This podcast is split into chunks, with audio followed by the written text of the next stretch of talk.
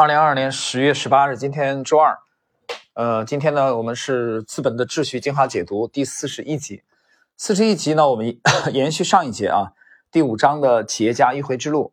这其中的亨利·福特啊，这个亨利·福特的这个作为企业家 啊，他的这个迂回之路。今天呢，是亨利·福特这部分的啊最后的一部分内容了。我们来看本书一百五十页啊，承接上一集的最后一个自然段。对福特来说，提高效率并降低生产成本这一中间目标，推动他朝着降低产品售价这一最终目的前进。他相信最终的受益者应该是大众。这一假设倒是将使他与奥地利学派保持良好关系。（括弧）如果我还可以回到过去安排一次会议，那么我肯定会让福特、庞巴维克以及米塞斯三者同时出席。呃，这是马克·斯皮斯纳格尔啊自己加了一句啊，这个括弧，福特主张保证人们以尽可能低的成本购买公共产品及其商品和服务的权利。他还认为，以较小利润销售大量汽车，远比以较大利润销售较少的汽车要好得多。停顿一下啊，这个福特的这种 他这种思路啊，其实我们在上一集就已经讲到了。啊，他不是想为富人设计，他想为这个其实工薪阶层啊设计价格相对这个低廉的汽车。那它其实是靠规模、靠量。这个我觉得其实大家生活中有的常识啊，比如说你都去这个 shopping mall 这个这个购物，对吧？无论是原来在上海的好又多，什么沃尔玛、麦德龙这种，它里边并不是每一件商品的啊利润都是恒恒定的，它有一些商品基本上不赚什么钱。啊，或赚的钱很少，但它有另外一些商品就赚钱，就是这种量贩式的啊，这种这种销售，其实它主要靠的是这个单品的利润比较低，但是靠规模。所以福特的呃这个策略啊，它的定价策略也是这种风格的。你看它这种和那个谁和高端奢侈品的是完全相反的，对吧？那个是单件的这个毛利率是相当之高啊，利润。OK，我们来接着看，因为这种态度，他认为利润与其说是以以往业绩的回报，不如说是对未来发展的保障。以股息的形式，股是股票的啊，股息的形式，利息的息，支付利润，尤其是以尤其是支付高额股息的优先股，将利润交给少数人，而不是将他们重新投入更为迂回的生产流程之中。正如福特所说，价格越低，生意越好，老板和工人就越容易得到回报。工业不可能。只为一个阶级而存在，利润先于生产力。如果先于手段，用福特的话来说，这样想问题就是本末倒置。福特劝诫人们不要将金钱与生意混淆，然而他将这一责任归咎于股市，因为股市让人们相信，如果股市上的赌徒们拉升了股价，生意就会好起来；如果赌徒们碰巧压低了股价，生意就会变糟。他雄辩地将股市看作一场旁门左道表演，但他几乎不知道这一点会变得越来越真实。如今资本市场上的资金大多来自投机客，而不是价值投资者。这样的区别对福特来说，就像太极拳和围棋棋局一样。股市和真正的投资者其实是两种截然不同的游戏，前者只不过是后者的影子。福特一直都蔑视金融和银行业（括弧他的刻板印象和偏见）。括弧，停顿一下，这是马克·斯皮兹纳格尔加了一个点评啊，他认为这是福特的偏见。呃，我这里的观点跟福特不一样，我赞同马克·斯皮兹纳格尔的观点。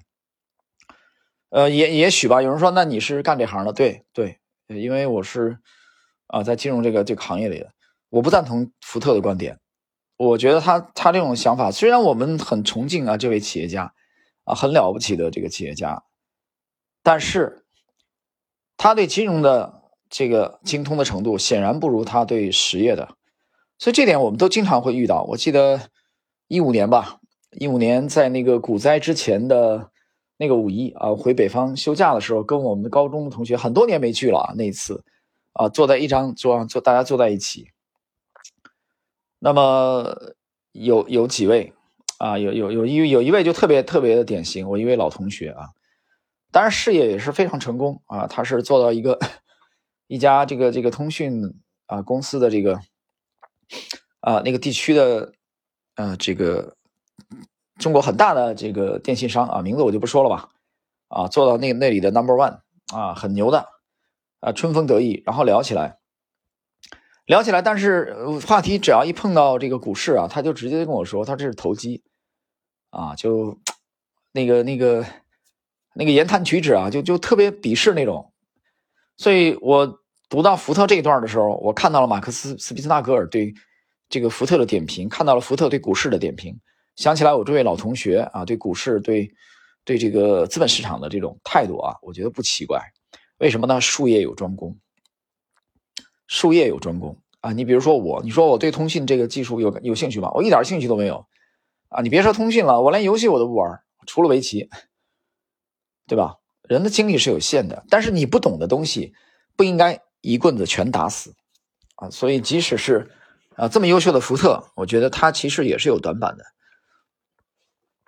OK，他把华尔街目光短浅的金融从业者视为自己的克星，也将其视为生意上的点缀物，与他主张的迂回之路完全对立，反对将利润重新投入运营，只追求眼下回报。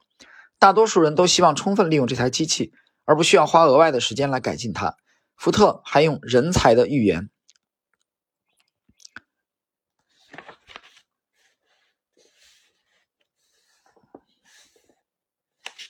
我们来看啊，福特还用人才预言，把钱给那些不缺钱的人，从那些缺钱的人手里拿走钱，以此告诫企业家不要为了积累个人财富而牺牲营运资金。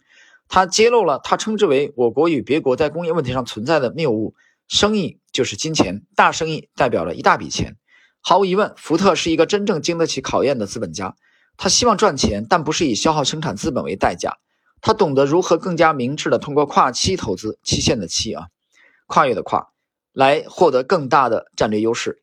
随着福特汽车公司的扩张，通过在最后一个生产圆环上加快生产量，并在之前的圆环中减少钢铁、煤等不必要的库存，以控制成本。到了二十世纪二十年代中期，他夸口说：“我没有仓库，也不需要仓库。”福特也不认为手头应当有过多的劳动力。他认为雇佣两个人做一份工作是对社会的犯罪，不过他也不得不应对乏味的流水线工作带来的高额流动率。一九一三年，福特公司的流动率达到了令人难以置信的百分之三百七，他们雇佣了超过五万人来维持平日一万三千六百人的劳动力。当利润富裕时，他会为工人支付丰厚的报酬。不过，当他将基本工资提高一倍至每天五美元时，引起了轩然大波。当时，这几乎导致求职者蜂拥而至。在福特眼里，支付更高的报酬并不是无私的。此外，尽管他在1929年股市崩盘后响应号召提高工资，但这并不仅仅是因为他希望给员工足够的薪水来买回自己的产品。相反，对福特来说，支付相对较高的工资是一件明智的事情。他认为高薪的熟练工人和优质的原材料同样重要。通过支付给员工高薪，他有效地降低了成本，因为更高的工资降低了员工流动率，也减少了新员工培训的频率。停顿一下啊，其实这一点你看啊，跟他的这个汽车的定价策略啊，就呃就是相反的啊，并不一致的啊。他汽车它的产品产品上它的定价其实是呃中低端啊，给工薪阶层的，但是给工人付薪水这块，福特并不吝啬啊，他想的很清楚，对吧？你薪水太低，工人容易流动啊，你薪水没有竞争力。流动以后，新人来啊，新人来了以后又不断的培训，这本身也是对人力资源的浪费啊，所以这点啊，福特有他自己独到的见解。我们接着来看一百五十二页，呃，最后一个自然段，福特还用他的工资政策抨击了罗斯福新政。他认为更高的工资和更少的商业限制，以及更低的税收都是对国家有利的。与其他汽车制造商不同的是，福特拒绝接受罗斯福的蓝鹰运动啊，蓝色的蓝。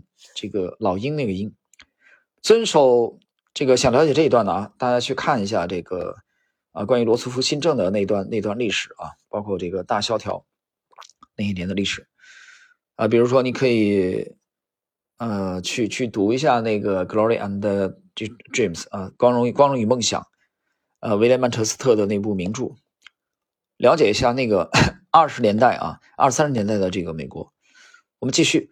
遵守相应政府经济和工资政策的公司生产的商品都要标注上统一的徽章。愤怒的福特咆哮道：“该死，罗斯福秃鹰！我不会把它放在我的车上。”他不认可全国复兴总署，也不接受罗斯福新政，认为这些都是空谈。相反，他鼓动美国企业立足行业，并培养良好健全的商业意识。或许没有任何其他企业家作为新政的反对者，可以比福特更加有信心地公开自己的立场。没有人可以指责他的言论空洞，因为他曾自愿在大萧条中提高工人的工资。这不是他个人的贪婪或对员工处境漠不关心的问题。福特确实认为罗斯福政府逾越了联邦政府的适当权力界限。福特将他对生产的比喻延伸到美国这个经济机器，认为在事情进展顺利的时候做出改进是最明智的，无法这个，而不是等到崩溃之际再做补救。他还警告人们不要把萧条视为无法预防的流行病。福特表示：“坏时光的种子是我们在美好时光中犯错误时埋下的。”这句话很经典啊，真的很经典。这个其实，其实你今天的这个错误就是明天的问题啊，只不过这个时间周期嘛，有有啊，是吧？时间还没到，或者说我们再通俗一点啊，说明呢，这今日的果就是昨日的因。OK，我们继续。然而，在经济繁荣时期，没有人愿意听到我们可能会犯的错误。因此，对策是在应该得到的时候争取。福特认为，经济机器失灵是因为我们对调节经济的所有自然规律一无所知。我们错误地认为商业能够长久存在而不会崩溃，警告通货膨胀恶魔会带来购买力幻觉以及短缺，导致投机盛行。福特的说法听上去绝对是，啊，绝对都是奥地利学派的论调。